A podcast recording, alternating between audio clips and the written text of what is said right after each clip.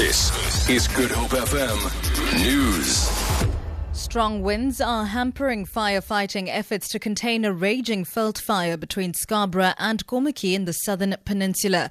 The fire has burnt mostly vegetation in the mountainous terrain around Slangkop Road. Fire and rescue spokesperson Theo Layne says they can only reach certain hotspots by helicopter because it's inaccessible by conventional firefighting methods. Five helicopters are being used to water bomb the flames, while more than 100 firefighters from the city's fire services and Table Mountain National Parks are assisting on the ground. Layne says the fire currently poses no threat to property.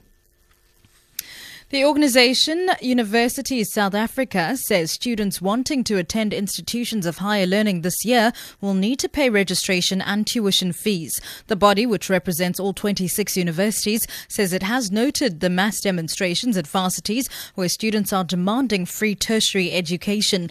Last year, nationwide student protests forced government to declare that fees would not increase for 2016. Noma Bolani reports. Vice Chancellors of all 26 universities says financial aid must be made available through private sector funding and government subsidies. Chairperson Adam Habib says a new funding model needs to be created and implemented before fees can be scrapped entirely. At the moment, Universities SA maintains it cannot afford to run institutions from the government subsidies alone. Therefore, students must pay their annual fees accordingly.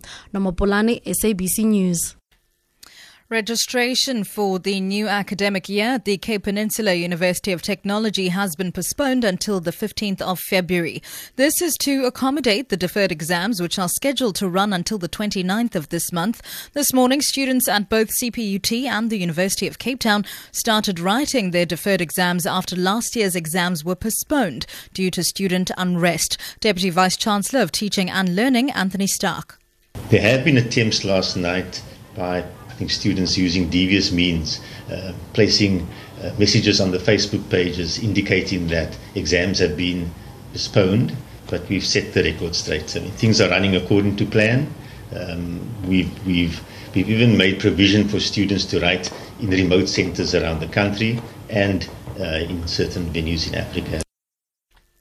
Meanwhile, at Stellenbosch University, online registration opens on Thursday. SU spokesperson Martin Viljoen says students who do not have internet access can register on campus from the 25th of this month. Classes are scheduled to start on the 1st of February. And finally, the world is in mourning after the death of British singer David Bowie, one of the world's most influential musicians of his time. 69 year old Bowie died earlier today after suffering from cancer. Hits such as Space Oddity and Starman in the late 60s and early 70s took him to global stardom, which he maintained for the rest of his life. The Archbishop of Canterbury, Justin Welby, British Prime Minister David Cameron, and many musicians have paid tribute to Bowie. Midge Ure from the British band Ultravox?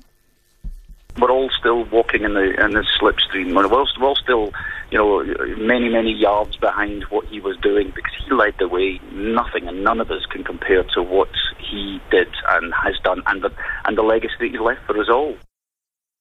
For Good Hope FM News, I'm Sibs Matiela.